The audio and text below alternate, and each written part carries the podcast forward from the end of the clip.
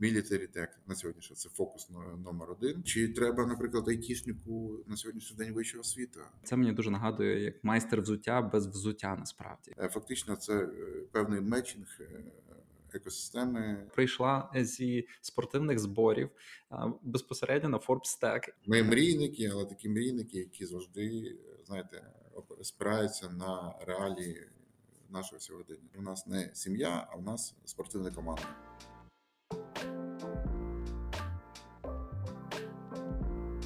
Всім привіт!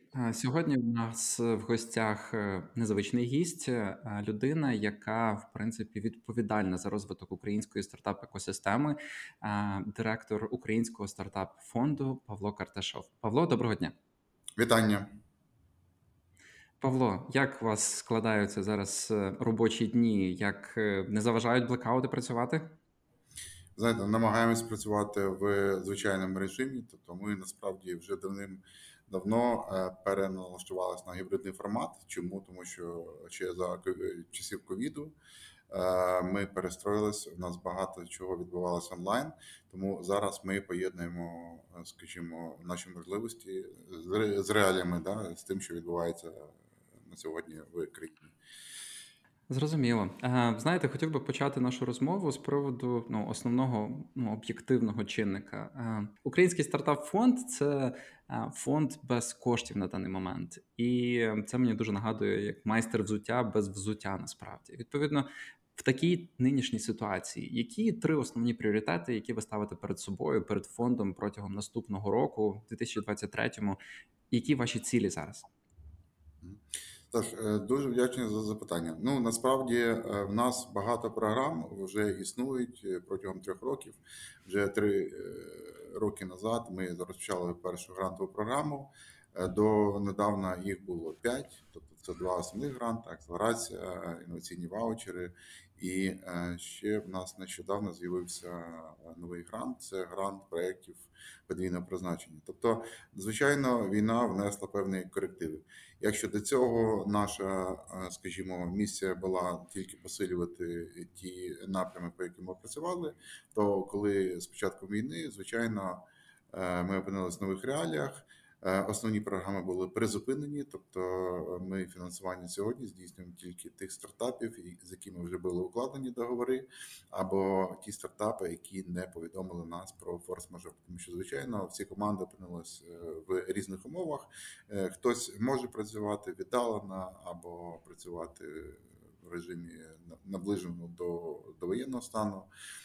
Хтось працює за кордоном, тобто у всіх абсолютно різні обставини. Тому на сьогоднішній день у нас призупинені основні програми, але в нас з'явилася нова програма, це програма проєктів подвійного призначення.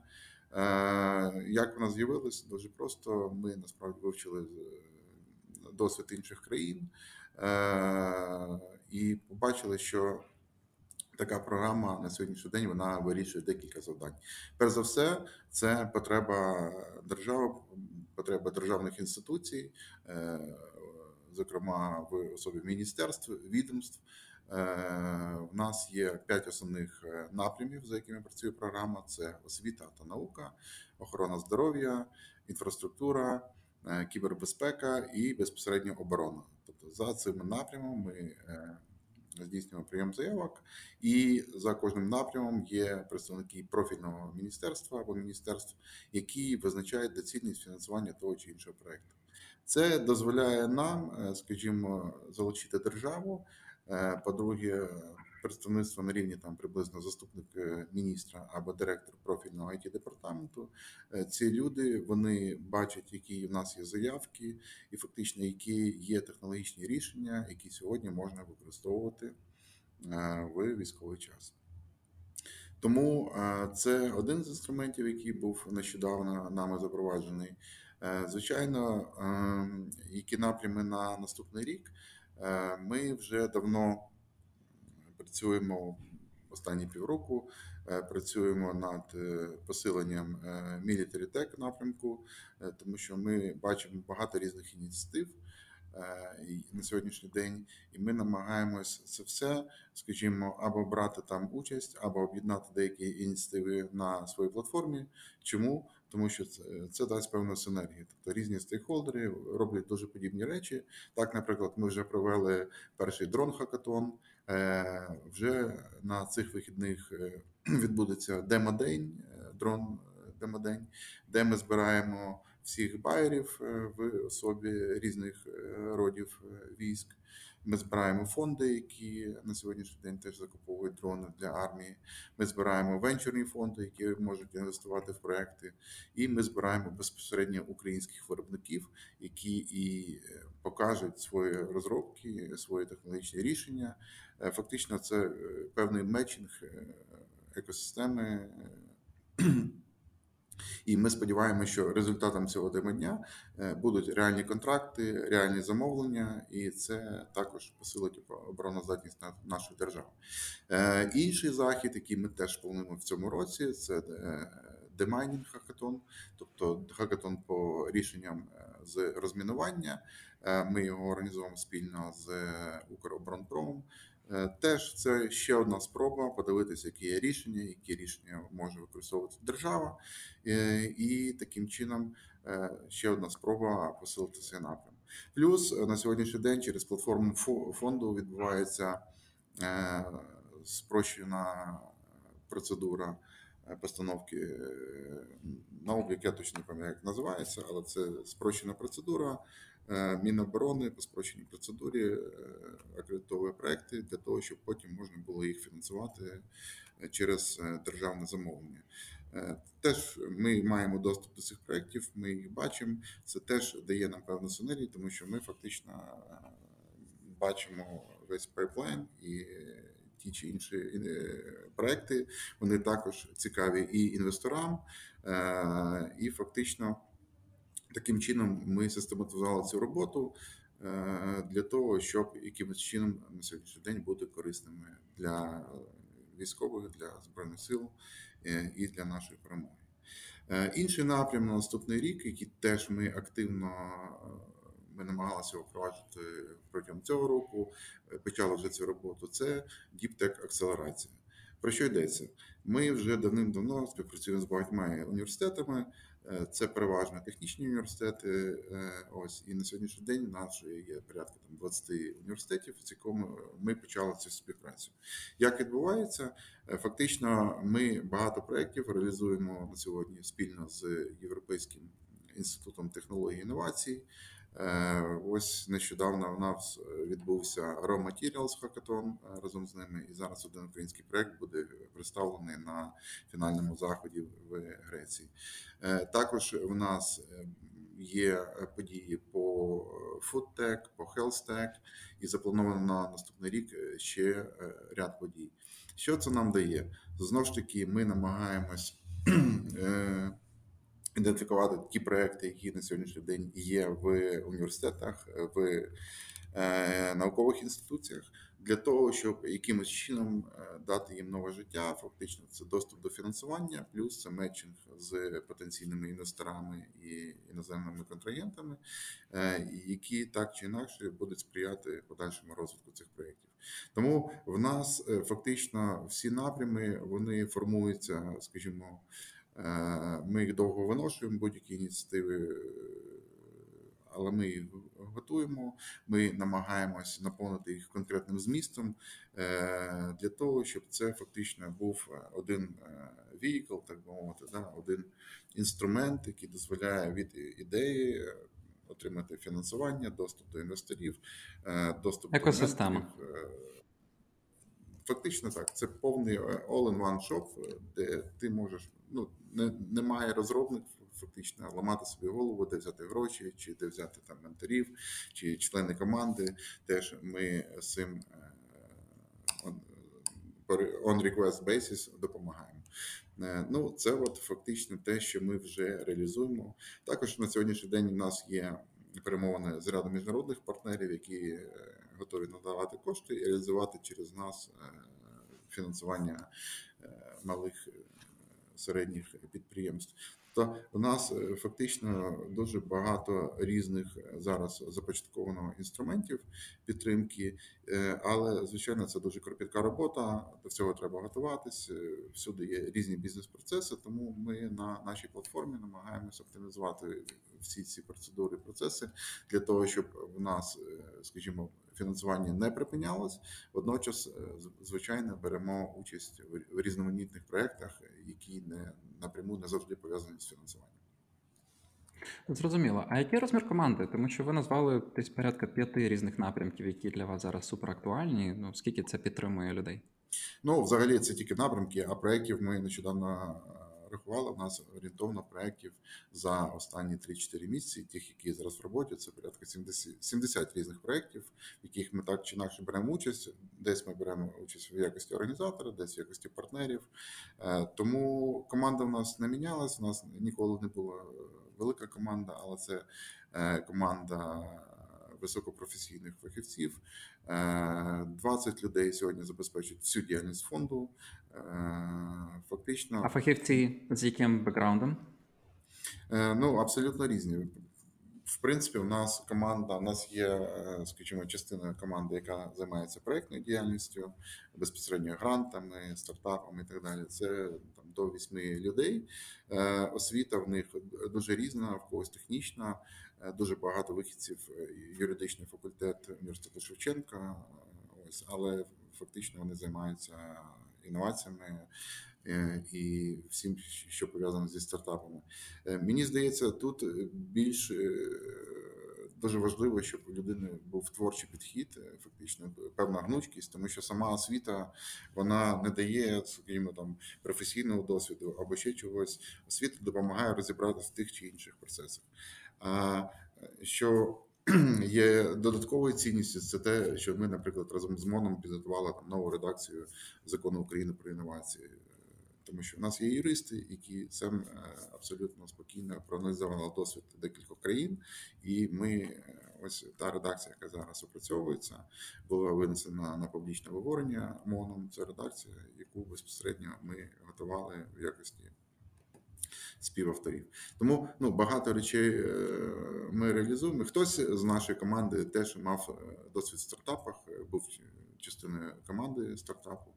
Тому, але зрештою наша основна функція, мета як державної інституції, це забезпечити прозорі механізми, прозорі інструменти, і це, скажімо, діяльність, яка, напевно, пов'язана з адмініструванням.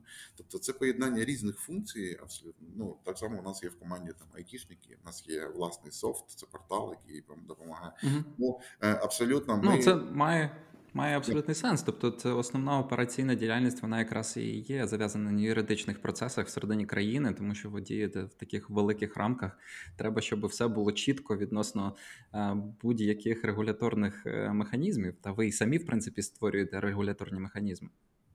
Так, і, скажімо так, на кожну позицію, під кожну функцію ми підбираємо людей, які фактично мають якийсь досвід. Скажімо так, вимога на сьогоднішній день там мати 2 чи 3 вищих освіти, вона ніколи не стоїть. Скажімо, на мій погляд, достатньо людині базової освіти для того, щоб саме головне це її світогляд, життєві погляди, плюс якийсь невеличкий все-таки досвід має бути. Людина має бути розуміти стартап-екосистема, хто є ключовими стейкхолдерами. Тобто, звичайно, вона може не розбиратись в усіх технологіях або в усіх індустріях, які ми покриваємо. Але розуміння, як це все працює, де початок, де кінець, звичайно, так. Плюс розуміння там проєктної діяльності, розуміння, що таке гранти, як це працює. Когось обов'язково має бути досвід державної роботи, тому що в нас фактично ми отримуємо кошти із державного бюджету, в тому числі, тому треба розуміти, як формується бюджет, як формуються бюджетні запити і таке інше. Тому, я скажу так, що це мікс людей, але основна вимога, щоб ці всі люди, вони працювали як одне ціле. Тобто я завжди кажу так, що в нас не сім'я, а в нас спортивна команда, спортивний дух, і тому, в принципі, хто може працювати як частина команди, це, звичайно, і є запорукою результату. Знаєте, не те, щоб я хотів критикувати те, як наша бюрократична система виглядала, до того, як з'явився Український стартап-фонд, але я навіть не уявляю, з чим вам довелося стикнутися, щоб ці механізми привести насправді до того, щоб вони запрацювали. Тобто, що нам потрібно було змінити, щоб у нас країна, бюджет державний міг виділяти кошти на те, щоб фондувати інноваційні компанії, де, в принципі, ризик настільки високий, що це все одно, що поставити там в казино на, там, не знаю, на зеро? Це цікаве риторичне запитання. Насправді це політична воля. Була політична воля запустити, виділити кошти. Ви ж розумієте, що насправді ці кошти, вони завжди, будь-яке фінансування, це особливо, коли це нова програма, потрібно дуже багато різних аргументів для того, щоб це відбулося. Була політична воля, фонд запущений, на сьогоднішній день фонд продовжує існувати, тобто підтримка політична є. І мені здається, ми з кожним днем йдемо, скажімо так, тільки вверх. Тобто ми збільшуємо кількість різноманітних програм. Наведу вам приклад. Наприклад, у нас є програма інноваційних ваучерів. Вона теж, фінансування на сьогодні нас обмежене, тому що ми теж частину коштів перенаправили на військові облігації, що на сьогоднішній день є об'єктивно. Але ми фактично завдяки підтримці міжнародних партнерів ми отримали альтернативне джерело фінансування. Тобто у нас є партнери, такі як GIST, USAID, CRDF, Western NAS Fund і багато інших, які нам допомагають фінансувати, скажімо, цю програму. Мені здається, такий підхід нам дозволяє, це бути гнучкими, по-друге, це підтримати ці програми, тому що програма завжди доводить свою ефективність після першої апробації. Ми не знаємо, які будуть наслідки, результати, тому що має пройти певний час для того, щоб ми побачили. Наприклад, якщо ми говоримо про основні гранти, як ми можемо поміряти ефективність наших інвестицій або там наданих грантів. Потрібен час, і ми можемо їх поміряти тільки через подальші залучення інвестицій. Звичайно, у нас якраз і договором передбачено 2-річний моніторинг після отримання та реалізації гранту, 2-річний моніторинг, коли ми збираємо фінансові показники і дивимося, яким чином компанія розвивається, і фактично залучення інвестицій – це є основний індикатор розвитку чи нерозвитку. І на сьогодні ми орієнтовна статистика, тобто там, якщо там говорити про орієнтовні цифри, то в нас коефіцієнт там 5-6, X5, X6 – це загальна сума залучених інвестицій після нас. Тобто, якщо ми там говоримо, що ми видали за 3 роки там $6.5 мільйонів, то вже після нас стартапи залучили там порядка 30 мільйонів це там в грошах, і ще там, можливо, аналогічну суму в нефінансових інструментах. Тому, мені здається, такий підхід, він дуже правильний. Звичайно, ці цифри, показники будуть зростати з часом, тому що компанія розвивається, і показник цей середньо агрегований, тобто це не можна сказати, що кожен стартап показує такий ріст. Але все одно, на мій погляд, звичайно, наша діяльність має великий позитивний вплив на екосистему і доступ до раннього фінансування, тобто проєктів на ранній стадії. Це дуже важливий крок вперед. Чому? Тому що це допомагає збільшувати кількість стартапів. Тобто, наша основна функція – це сідінг, тобто це фактично, щоб проросталося більше компаній. А вже в подальшому ми теж намагаємося залучати інвесторів, ангелів, які точно інвестують, і таким чином ми і будуємо, розбудовуємо екосистему. І тут дуже багато питань, насправді, які виходять з попередніх тем. І перше, що я хотів запитати, це з приводу взагалі військових технологій. Тобто є вже демайнінг-хакатон, дрон-хакатон.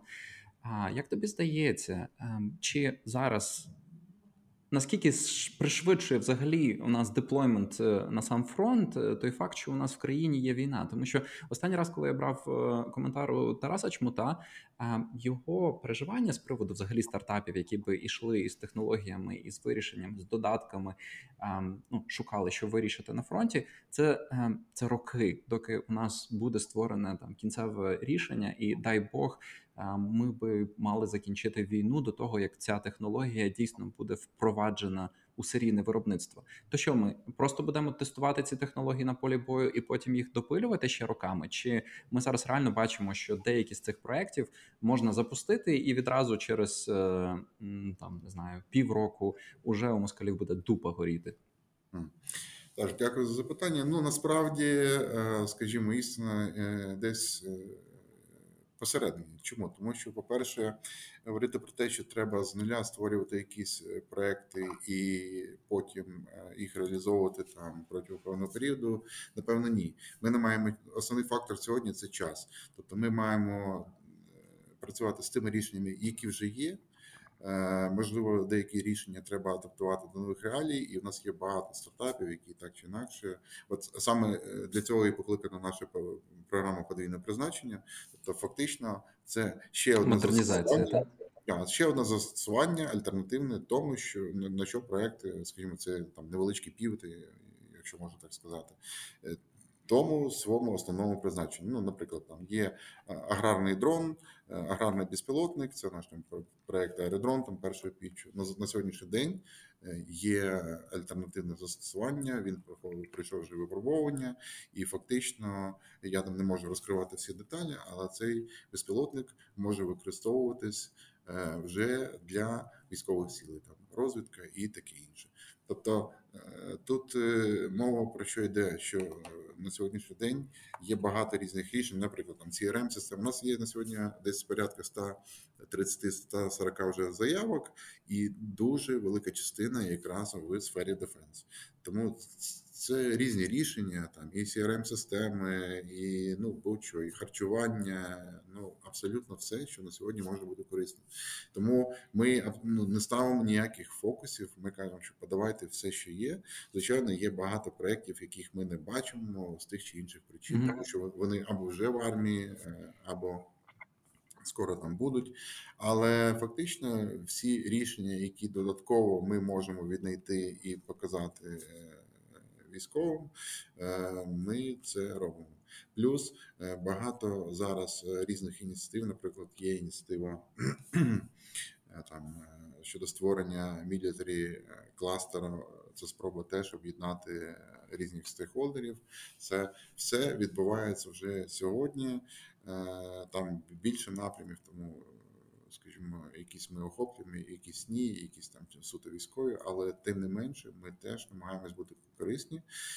І таким чином, ну, тільки через об'єднання, через колаборацію і партнерство можна зробити конкретні результати. Ось.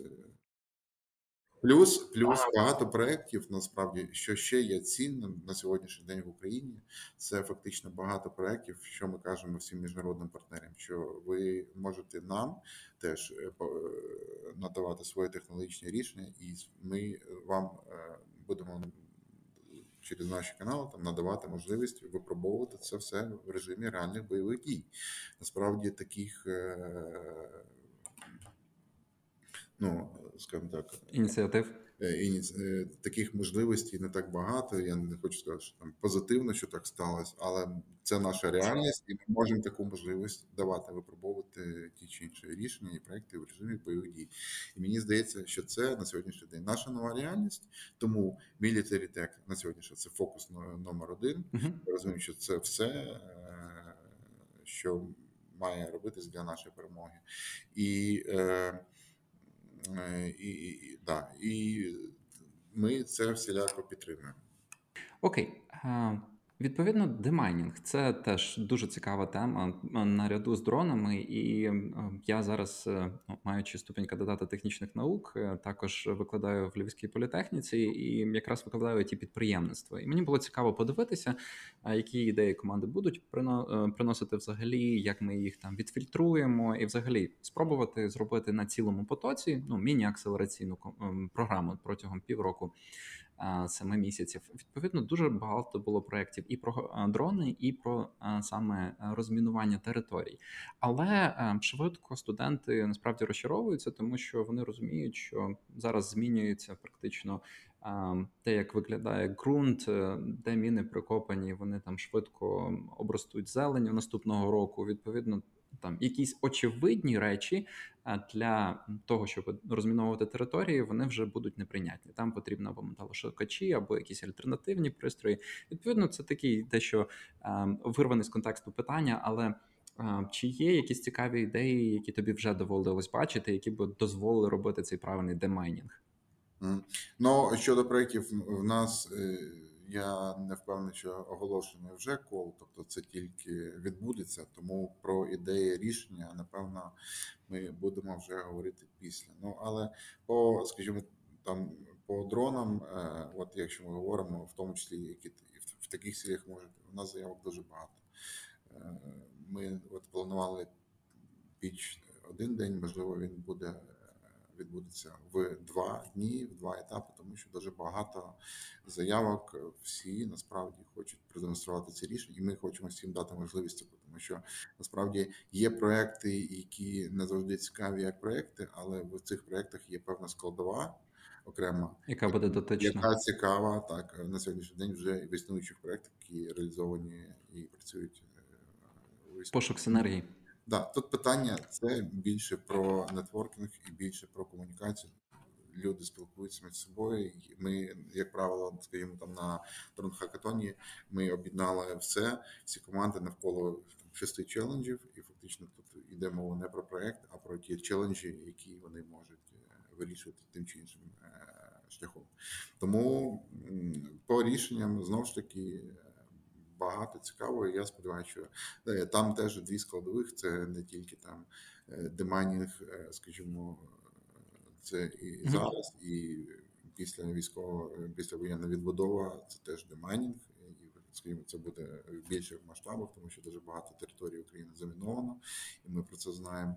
Тобто абсолютно є різні челенджі, і ми намагаємось вже шукати рішення по ним. Ну, а взагалі, ми нещодавно зробили карту стартапів, фактично, по різним індустріям. Вона у нас є на телеграм-каналі і на нашій сторінці. Це всі, ну, ми підібрали ті рішення, які є там по кожній індустрії, які би могли бути, скажімо, з нашої точки зору. Ми це зробили спільно з Міністерством цифрової трансформації, спільно з TA Ventures компанією. Це ті рішення, які ми бачимо як, скажімо, приклад для наслідування. Тобто фактично, якщо люди щось подібне в нас будуть подавати на фінансування або будуть шукати інвестиції, ми з задоволенням це будемо підтримувати. Тому що, скажімо, ми бачимо цю проблему широко, тому що наслідки війни ми будемо відчувати ще на собі протягом довгих років. І ми бачимо готовність світової спільноти надавати підтримку там, фінансову або ще, там, іншу підтримку. Але суть в тому, що крім нас самих, скажімо, віднаходити ті рішення, які будуть нам допомагати в повсякденному життю, скажімо, рішення по енергоефективності або на сьогоднішній день це проблема теж одна з основних. Це освітлення, доступ людей до світла, тепла, вода. Ми бачимо, які проблеми ніхто ніколи не замислюється. Але це все це централізовано. Тобто, яким чином можна децентралізувати цю систему для того, щоб не залежати взагалі від зовнішніх загроз. Це не тільки війна, а може бути щось там стихійне лихо або, скажімо, там погані погодні умови і так далі. Ми бачимо це як комплексно, взагалі, це абсолютно новий підхід до тих проблем, які виникали, які до цього часу ми, напевно, і не вважали проблемами, да? Тому що було все нормально, і ніхто не задумався. Добре. Якщо ми говоримо про залучення інвестицій, зазвичай це саме іноземні інвестиції. І якщо ми говоримо про military technology, це ж там проєкти подвійного застосування, відповідно, чи є тут якісь, не знаю, перешкоди, які теж зараз доводиться обходити для того, щоб ми спокійно могли у нас розробляти для наших же цілей нашу технологію, але при цьому залучати іноземні кошти, як тут з інтелектуальною власністю? Ну, дивіться, тут в нас підхід дуже гнучкий. Тобто, от фактично, як відбувається той самий демодень. Ми запрошуємо і іноземних інвесторів, звичайно, здебільшого це компанії венчурні, які мають українське коріння, з якими ми співпрацюємо традиційно. Це, скажімо, на сьогоднішній день не зовсім стартапи в розумінні класичні стартапи, як до цього, але все ж таки на сьогоднішній день це виробництво якісь через призму війни. Але фактично компанії, яким цікаво, ми не обмежимо. Так само ми поруч, скажімо, садимо представників благодійних фондів, які теж можуть купувати. Звичайно, напевно, на сьогоднішній день всім дуже цікаво отримати або замовлення, державне оборонне замовлення, або, скажімо, щоб благодійний фонд відразу купив твою продукцію. Але поряд з цим ми теж розуміємо, що стартапи деякі, які можуть, фактично будь-який дрон, який може використовуватись, це цікаво, це перспективно і фактично на сьогоднішній день, мені здається, взагалі світ після початку нашої війни вже трошки по-іншому дивиться про ті челенджі і проблеми, які можуть виникнути завтра, післязавтра, скажімо, в тебе на кордоні. І, ніхто на сьогоднішній, до сьогодні не думав, що є така проблема, яка охопить весь світ, і весь світ буде, скажімо, думати, як зупинити цю чуму. Угу. Добре, один з інших напрямків, про який ти говорив, це Deep Tech. Тобто це, наприклад, квантум комп'ютінг, наскільки я розумію. Тобто технології, які стануть актуальними через десятки років. Чому ми вже зараз туди дивимося? Це для того, щоб знову-таки отримати, знайти шорткат, тобто якось зрізати шлях для того, щоб швидше конкурувати з усім світом, чи як, чому Deep Tech? Насправді, особисто моє переконання, що в нас є величезний потенціал, який ми, скажімо, останнім часом він не був повною мірою використаний належно. Багато є причин, скажімо, не можна тільки казати там про відсутність достатнього державного фінансування або ще чогось. Але фактично ми... а коли ми кажемо про потенціал, це якась наукова база, технічні університети, що це є? Взагалі, на мій погляд, це насправді, перш за все, це люди. Да? Люди, які мають там, скажімо, традиційно в нас наука була завжди на високому рівні.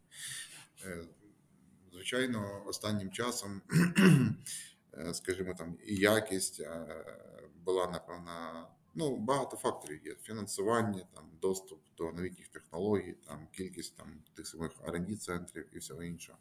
Ми на сьогоднішній день намагаємося просто, перше, це зробити аудит, зробити якийсь там зріз, який нам покаже, що в нас є. Ми, скажімо, співпрацюємо там з Інститутом наукових досліджень, теж багато досліджень. Наша взагалі основна місія – це спробувати зробити якусь спробу, просто перетворити хоча б 10% тих досліджень перетворити в стартап. Напевно, це те, що можна робити, але для цього треба використовувати там різні механізми, не тільки фінансування, але мають бути люди, скажімо, створювати і стартап-студії і таке інше, працювати з університетами, з тими викладачами, які фактично в себе на місці з цим працюють кожен день. І от такі колаборації, це і є, скажімо, наше намагання зробити першу спробу це підняти. І фактично на сьогоднішній день на DeepTech сьогодні ми очікуємо результати тендеру, і Європейська інноваційна рада на 2023-2024 роки виділяє 20 мільйонів, 12 з яких піде в вигляді грантів на стартапи, інші 8 мільйонів будуть розподілені між учасниками консорціуму, який переможе, і фактично ці кошти підуть в екосистему, а саме на розвиток якраз наголосний діптек-проєкти. Ось. І мені здається, що це дуже важливо, тому що на сьогоднішній день, коли частина регіонів України є окупована, багато там і університетів, і іншої інфраструктури інноваційної, вона там або перенесена в інші частини України. І взагалі багато людей, вони не мають, скажімо, доступу там, до звичайних умов, в яких вони працювали, або там, вони опинилися в новій реальності. Саме тому дуже важливо зараз надавати, створювати, скажімо, альтернативу, скажімо, це різноманітні платформи. Там, от, в нас є там така, знаєте, рожева мрія – це створити платформу по комерціалізації R&D проєктів. Я особисто вважаю, що ми спробуємо це зробити, там, не знаю, протягом року, можливо, півтора, побачимо. Це от ті думки, ті задуми, які ми довго в собі виношували, і, скажімо, нас там... Ви маєте якусь університетську базу, на якій ви плануєте запускати цей пілот? Саша, це поки що секрет. Звичайно, у нас є кілька задумів, у нас всі задуми не завжди підкріплені реальними контактами, реальними, скажімо, речами. Тому ми мрійники, але такі мрійники, які завжди, знаєте, спираються на реалії нашого сьогодення. Тому багато чого ми хотіли би зробити, я не знаю, що з цього всього вдасться, але фактично на сьогодні у нас все готово для того, щоб наступний рік реалізувати все більше і більше проєктів. У нас дуже багато стейкхолдерів різних в якості партнерів, тому що ми, як державна інституція, ми співпрацюємо із Міністерством освіти науки, Мінцифра, Мінекономіка, це реальний сектор економіки. Ми співпрацюємо з асоціаціями, наприклад, Американська торгова палата або Європейська бізнес-асоціація, які зараз виступають нашими партнерами під час міжнародних всяких подій. Це все досвід, який ми ніколи не думали, що нам це там знадобиться, але саме зараз це якраз час об'єднатися. У нас багато є корпорацій в якості партнерів, фактично всі корпорації, які мають інноваційні підрозділи, вони так чи інакше з нами там перетиналися. Ну, для прикладу, там Арселор Міттал, ДТЕК, з ДТЕКом ми проводили навіть хакатон, МХП, з яким теж робили заходи. Там багато різних компаній, які з нами вже співпрацювали, і у нас були і з деякими пілоти були, з деякими ми тільки починали цю діяльність. Але зараз ми бачимо, що ми маємо об'єднати всіх. Скажімо, коли буде цей мечінг, і плюс на наступний рік ми вже попередньо проговорили з Європейською інноваційною радою. У них теж є подібна програма. Ми хочемо просто до неї доєднати українські корпорації, тому що у них теж працює приблизно так само, як у нас. Корпорація оголошує челенджі, і фактично під цю історію стартапи пропонують своє рішення або проекти. Ми хочемо, насправді, ми не видумуємо чогось нового, ми хочемо просто це все трошки підняти, дати більше можливостей, тому що все-таки на сьогоднішній день світ глобальний, і в глобальному світі є безліч можливостей, просто до них треба мати доступ. І от наш приклад співпраці з Європейським інститутом технологій та інновацій, він що показує, що якщо вони раніше працювали з конкретним університетом і відшуковували там проекти в конкретному університеті, ми зараз це робимо трошки по-іншому. Ми фактично будь-який челендж даємо всім університетам для того, щоб подивитись, ну, максимальне покриття зробити. І мені здається, що саме такий підхід, він дає більше можливостей. От для цього ми і почали співпрацю з університетами, для того, щоб подивитися, а що ж в університетах є. Фактично ми бачимо, що наприклад, на Raw Materials з одного університету взагалі ні одного проєкту, а з іншого є по 3-4 проєкти. І от таким чином ми йдемо. Ми дивимося, що є живого, що можна брати, чим можна працювати. От, напевно, найцікавіший момент, що є живого. От мені би дуже хотілося, щоб цей проект вистрілив, тому що часто вся система освіти, якраз наукових ступенів, вони заточені просто на те, щоб отримати наступну личку на погони і в принципі все. І це все настільки формалізовано і далеко від самої науки. Тому дуже цікаво буде спостерігати за тим, як цей проект буде розвиватися. І я дуже вірю в те, що нам потрібно заходити в університети, але де вхідні двері, це ще не зрозуміло, через яке вікно нам треба буде лізти для того, щоб це сталося. Тому точно бажаю максимум удачі в цьому випадку. Ми ж державна установа, ми заходимо через, скажімо, ми завжди... Параллі.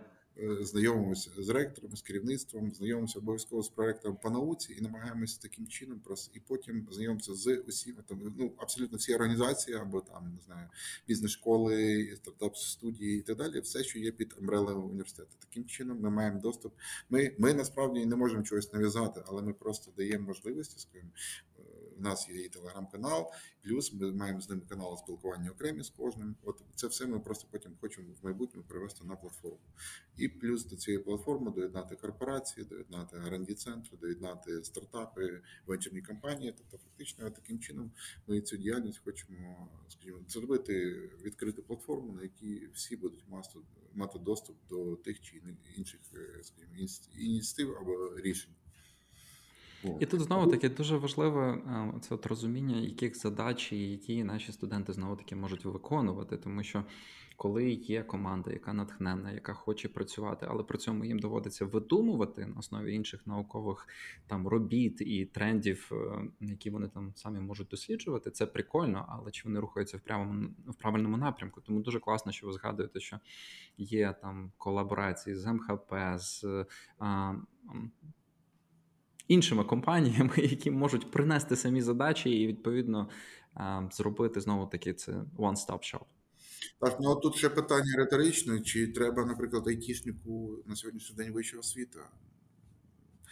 Можливо, так, можливо, ні. І той приклад, який працює у Львові, я десь бачив, що вже на базі там IT-компаній, там SoftServe реалізується ініціатива, коли IT-шник, скажімо, свої там практичні частина там навчання в нього проходить в компанії. І я думаю, що це насправді, це об'єктивно на сьогоднішній день єдиний правильний шлях розвитку. Чому? Тому що, скажімо, є поняття там держзамовлення, там різні спеціальності. Якщо це ми говоримо про IT, напевно, цього держзамовлення і не вистачає, тому що IT-компанії вже виступають замовниками, ну, тому що у нас IT-галузь зростає шаленими темпами. Навіть зараз, під час війни, експорт IT-послуг зростає. Ну, я тут безумовно згоден. Це окрема моя мрія, щоб у нас починалися університети, які були би схожі десь своїми бізнес-моделями до Made Academy, коли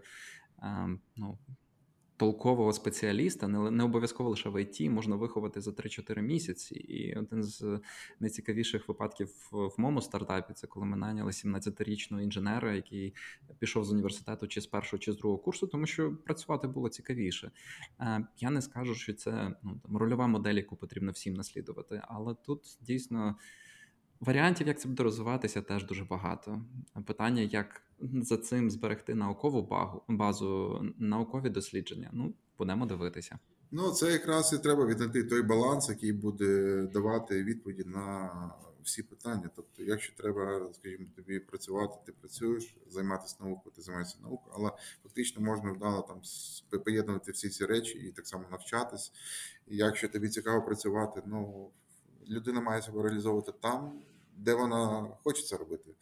А, скажімо, 5 років заставити якогось підлітка вчитися, якщо він не хоче це робити, ну, можливо. Це вже питання поколінь, правильно? Тобто батьки віддають своїх діток для того, щоб вони отримали ту освіту, для того, щоб вони прожили те студентське життя, яке чомусь так омріяне. Але часто це просиджування штанів, і чим швидше знову-таки певні покоління зміняться і будуть це краще розуміти, то і, напевно, інвестувати в навчання будуть по-іншому. Ну, і зрештою, в останні часи, в останні роки дуже сильно змінюється підхід, тому що ковідні часи, зараз війна, фактично вже немає того класичного офлайну, який був до цього, і багато чого, звичайно, є спеціальності, які не можна напевно, медика повноцінно вивчити онлайн, або там і інші якісь професії. Але, скажімо, якщо професія, яка не вимагає фізичної присутності, що можна робити. От ми, скажімо, зараз з платформою Prometheus ми робимо такий навчальний курс, якраз який присвячений інноваціям, стартапам. Для чого? Ну, для того, щоб будь-хто, неважливо, на якій спеціальності ти навчаєшся, навіть якщо ти займаєшся фізкультурою і навчаєшся в Інституті фізичної культури, ти можеш пройти цей курс, спробувати зробити якийсь стартап, але це спорту. Багато є прикладів, у нас є стартапи, які ми фінансували, які пов'язані там і з фізичними культурою і так далі. Тому ми даємо більше можливості. Ми вже робили такі подібні проекти з платформою Cases, і чим більше буде таких можливостей, насправді людина хоче себе реалізувати, спробувати. Чому ні? Для цього не треба окремо поступати в інший вуз або там переводитись на інший факультет. Ні, ти отримуєш просто певні знання базові, і якщо ти розумієш, які інструменти використовувати, де взяти гроші, де знайти команди, та далі ти можеш спробувати прямо сьогодні. Ну, так. Найкращі технологічні рішення, вони зазвичай на стику різних індустрій, а ті індустрія сама по собі, якщо ти розумієшся там в спорті, наприклад, це теж напрямок. Нещодавно от на івенті, який нещодавно Forbes Tech, який проходив у Львові, була дівчинка, яка прийшла зі спортивних зборів безпосередньо на Forbes Tech і спілкується з приводу ідеї свого стартапу, тому що вона робить консалтинг по фінансових, ну, як менеджити власні фінанси саме для спортсменів. Ну, і це чудово, тому що, типу, це індустріальний use case з врогідно величезним ринком, і мені та ідея дуже подобається. І навіть вибач, я доповню, ми намагаємось насправді зібрати тих людей, які мають вже величезний колосальний досвід, будь-то стартапи, або фінансисти, або то в нас люди, які точно мають нормальний бекграунд. І це теж, на мій погляд, це певна верифікація, яку фонд може зробити, або там фаундери успішних стартапів. Це точно ті люди, які точно розкажуть щось корисне. Тому що у них є фідбек, у них є експірієнс, вони насправді для того, щоб стартапи успішні, пройшли дуже тернистий шлях. Тому оці всі речі нам допомагають і підсилювати ефективність і корисність цих курсів. Або до інформації, навчальної, яку ми надаємо. Я от згадую, насправді, коли я був останнє, ну не останнє, один раз в Каліфорнії, познайомився з підприємцем, який має стартап у напрямку якраз медицини і саме медичної освіти. Тому що, ну, ми так кажемо, що медицини не можна там по ремоуту навчитися. Але з іншого боку, його стартап був саме з технологіями VR, і вирішував він проблему ще в 2016 році, коли, в принципі, всі могли ходити в університеті, фізично бути присутніми, але для медичного приладдя, коли потрібно якось специфічно шунтувати кістку, наприклад, я навіть не буду правильно претендувати на те, щоб правильно сказати ці терміни, але у них немає доступу у всіх одночасно до цього приладдя, до деяких елементів, які потрібні. Відповідно, його стартап – це VR, в якому будь-яка людина може зробити це, ну, скажімо так, напрацювати навик, не дотикаючись до реальних об'єктів, а працюючи з джойстиками, тому що реальних все одно дуже мало.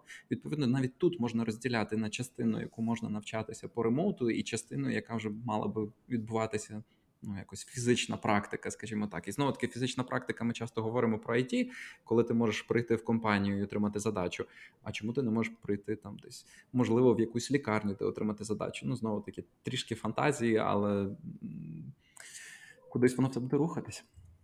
Так, в нас таких прикладів дуже багато, і насправді ми, ну, охоче ділимось інформацію про ті проекти, які ми підтримали і так далі, їх підсвічуємо. Можна ознайомитися, скажімо, на телеграм-каналі тому ж, або на нашому сайті. І саме зараз, от нещодавно там кнопка, здається, стартап, це, вони виграли Віва ті арену. Ось. Тому багато рішень різних, своєчасних, які, можливо, раніше не було так затребувані, як є затребувані сьогодні. Ми намагаємось, скажімо, рухатись там, часом до сьогоднішніх реалій і тих потреб, які сьогодні стоять. У нас є багато різноманітних там і психологічних, там стартапи, які там вирішують психологічні, скажімо, підтримку і багато різних рішень. Добре. Питання. 6,5 мільйонів доларів інвестовано в різні проекти. Доводилось стикатись з фродом? З недобросовісними засновниками? Ну, скажімо, ситуацій було багато різних. Я, напевно, не буду окремо на цьому зупинятись. Звичайно, в нас були випадки, коли стартапи... В нас є певні вимоги по комплаєнсу і по алгоритм eligibility, тобто є стартапи, які вже до цього залучали інвестиції, то вони фактично вже не втрачають право на отримання гранту, але вони намагалися в той чи інший спосіб і робили це публічно, що для нас було дивно, тому що фактично інформацію, яку ми перевіряємо, вона теж є в загальному доступі, ми перевіряємо відкриті джерела інформації, хоча нашими політиками передбачено і договором, що якщо на будь-якій стадії реалізації гранту потім виявляється, що порушуються ті чи інші вимоги, то такий грант підлягає поверненню. Звичайно, ми не можемо перевірити абсолютно все, але якусь інформацію, яка в відкритих джерелах, особливо на стадії, коли вже стартап відібраний, тому що ми не можемо теж моніторити всі заявки, на там більше 4000 заявок, а ми вже моніторимо безпосередньо ті, які є на стадії там підписання перед тим, як ми укладаємо договір, перед тим, як затверджуємо фінансування. Звичайно, ми дивимося вже конкретно після всіх стадій відбору, яка інформація, хто засновники і так далі. Ну, були різні... Але це софт-кейс. Ну, софт-кейс, коли там отримали інвестиції, хочуть більше, це не так страшно. Але отримали інвестиції, зникли? Ну, і так, і ні. Тобто, фактично, ну, скажімо, для компанії IT там, або для стартапу, ну, скажімо, $25,000, мені здається, це не ті гроші, за які можна псувати там свою репутацію і взагалі своє майбутнє, тому що, звичайно, будь-який такий кейс, він стає публічним, і ці всі про це знають. Але все одно якісь намагання отримати там дешеві кошти, скажімо так, були. Ми намагаємось бути прозорими, ми всім кажемо, що дивіться, грошей є достатньо, у нас програма відбувається на постійній основі, ми нічого не припиняємо, тому насправді, якщо проєкт нормальний, то він обов'язково буде підтриманий. По основним програмам у нас взагалі було правило 3 подач в рік, тому якщо ти не прийшов в перший раз відбір, то можна спробувати ще. Завжди оцінка суб'єктивна, експерти, вони завжди оцінюють з позиції свого досвіду. Але вони постійно, якщо не оцінили там перший раз, другий раз заявку вкладає до інших експертів, вони оцінюють. Тому ця вся гнучкість, мені здається, і здоровий глузд дозволяла нам об'єктивно оцінювати. Є проєкти, які з 3-го раз проходили фінансування і на сьогоднішній день успішно розвивається. Я не оцінюю особисто проєкти, але були випадки, коли, скажімо, я вважав, що проєкти варто було підтримати, а були випадки підтримки тих проєктів, які мені особисто там не зовсім були до кінця, скажімо, зрозумілі, але це суб'єктивна річ, у нас є процедури, наша функція забезпечити повну відповідність процедурам і процесу. Все інше суб'єктивно. Так, а не було такого випадку, коли засновники десь просто взяли кошти і зникли?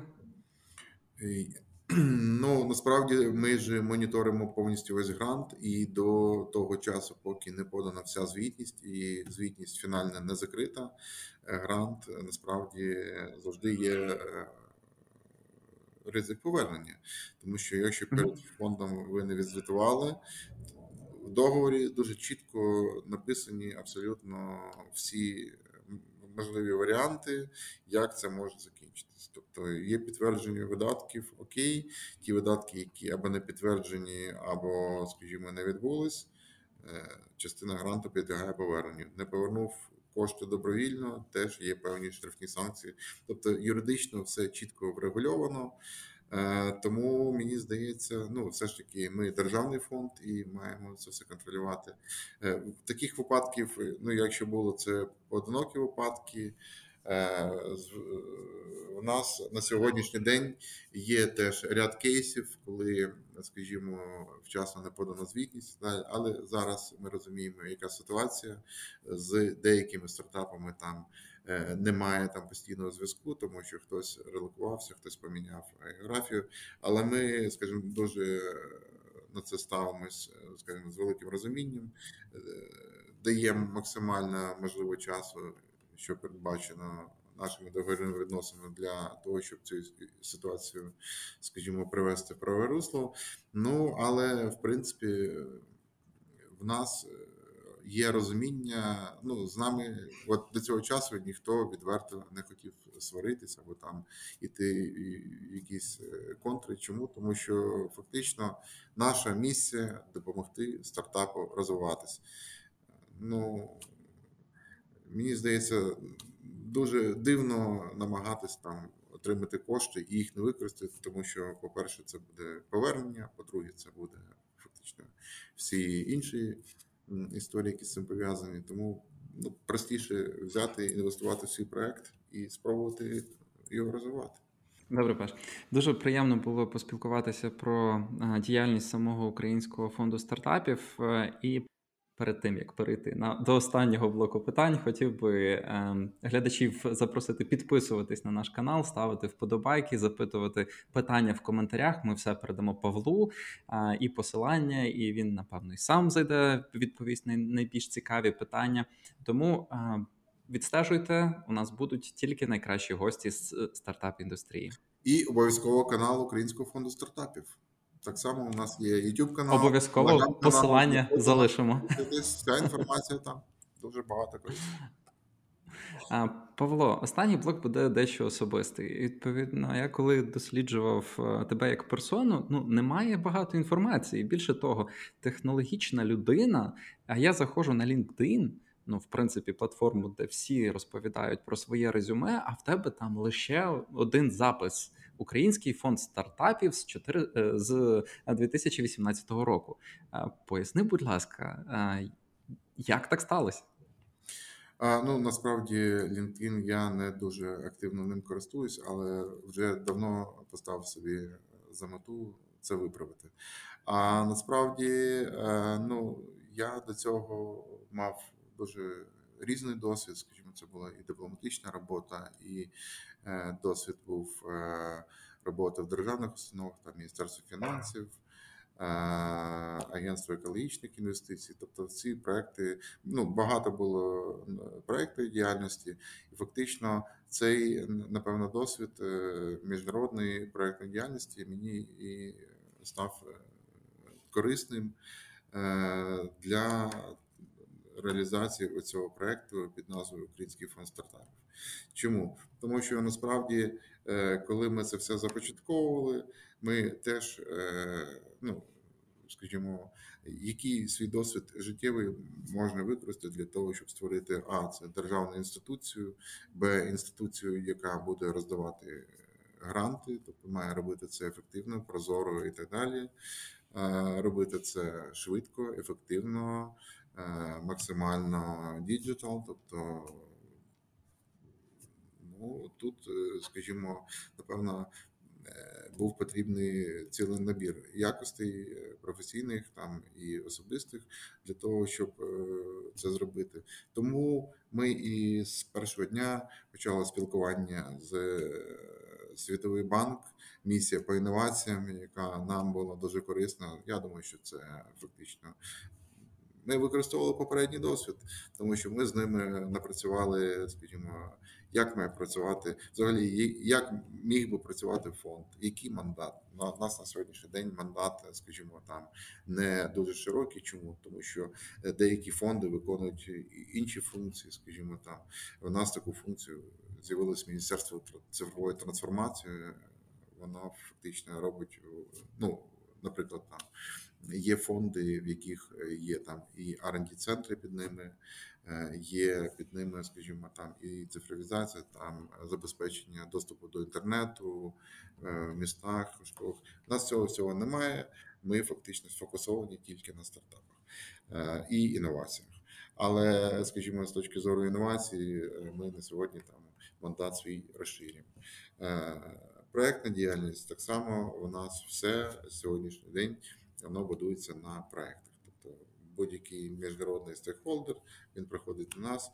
Тут, напевно, стала в пригоді там і робота в Мінфіні, тому що там теж є міжнародні організації, там трошки, звичайно, інші проєкти. Але фактично комунікація, спілкування і все інше, ну, ми відразу йшли, спілкувались і отримали результат. Ось. Ну і, в принципі, стартап – це, скажімо, щось нове.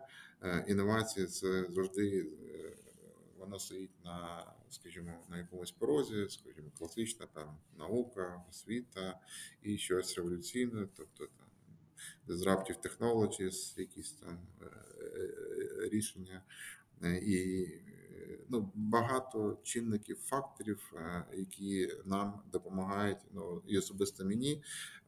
Я вважаю, що на сьогоднішній день фонд стартапів є інституцією, ну, за яку не соромно, тобто ми максимально намагаємось досконалюватися кожен день, використовуємо найкращі практики, ми ніколи не зупиняємось, ми завжди спілкуємося і з нашими посольствами, спілкуємося з аналогічними фондами по всьому світу, робимо дуже багато різних заходів, і навіть є країни, які до нас звернулися за допомогою в розвитку своєї національної екосистеми. Тому, мені здається, наприклад, там Узбеки, Молдова, ми їм там надавали певну підтримку, консультації, тобто розповідали, просто ділилися своїм досвідом, як воно працює, що може бути, які, скажімо, наші були підводні камені, які нам заважали на прямому шляху.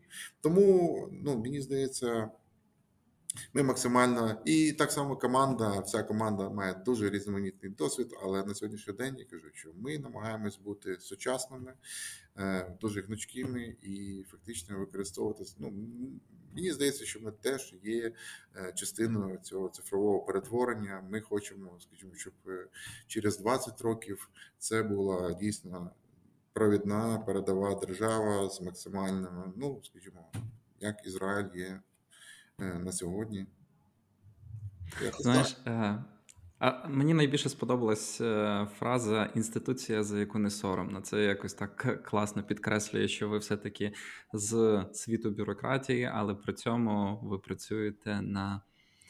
Ну, ви спілкуєтесь з вашими потенційними клієнтами, стартапами, з технологічною індустрією, їхньою мовою. І це дуже круто. І останнє питання. Чи доводилося тобі інвестувати власні кошти, бути ангельським інвестором, запускати будь-які власні проекти? І так, і ні. Ну, я утримуюся від цього питання. Звичайно, я планую це робити. Ось. Але на сьогоднішній день в мене є певні обмеження, тому... Це є в моїх планах. Добре, зрозуміло. Будемо чекати на новини з цього світу. Можливо, тоді ще раз про це поговоримо. Павло, дуже дякую тобі за твій час, який ти приділив цій розмові. Дякую. Гарного дня.